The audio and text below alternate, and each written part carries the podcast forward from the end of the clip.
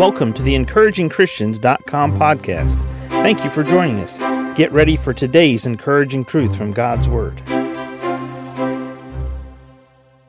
1 Corinthians 15:10 states, "But by the grace of God I am what I am, and his grace which was bestowed upon me was not in vain, but I labored more abundantly than they all, yet not I, but the grace of God which was with me." Romans 11, 6. And if by grace, then is it no more of works. Otherwise, grace is no more grace. But if it be of works, then is it no more grace. Otherwise, work is no more work. James 4, 6. But he giveth more grace. Wherefore he saith, God resisteth the proud, but giveth grace unto the humble. As we think about these passages of Scripture, we're going to talk about the grace of God today. God has an abundant measure of grace for you and I to pour out into our lives every day.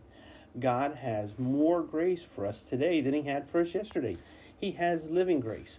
Now, God's grace starts, first of all, with saving grace. When a person comes to Jesus Christ as their Lord and Savior, and they humbly admit that they are a sinner who deserves to pay for their sin in a place called hell, but they receive God's forgiveness through Jesus' finished work on the cross when Jesus died on the cross, shed his blood, was buried, and three days later rose victorious, resurrected over sin, death, and hell, and they receive what Jesus did on their behalf.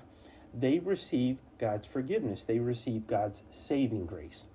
Now, God's savings grace is what gets you into the family of God. Your home is established in heaven. There's a place prepared for you. Your name is written in the Lamb's Book of Life, and the Holy Spirit seals you until the day of redemption.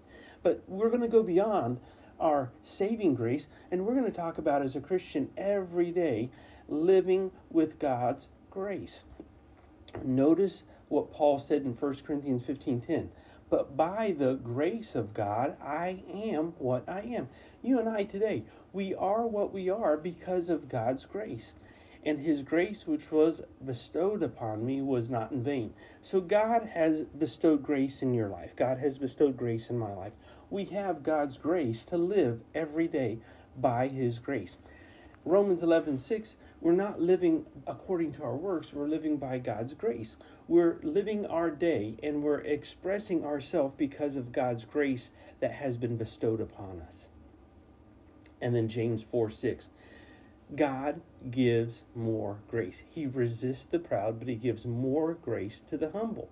So if you and I will be humble today and ask God for grace, God will give us grace to walk in victory, whatever comes our way.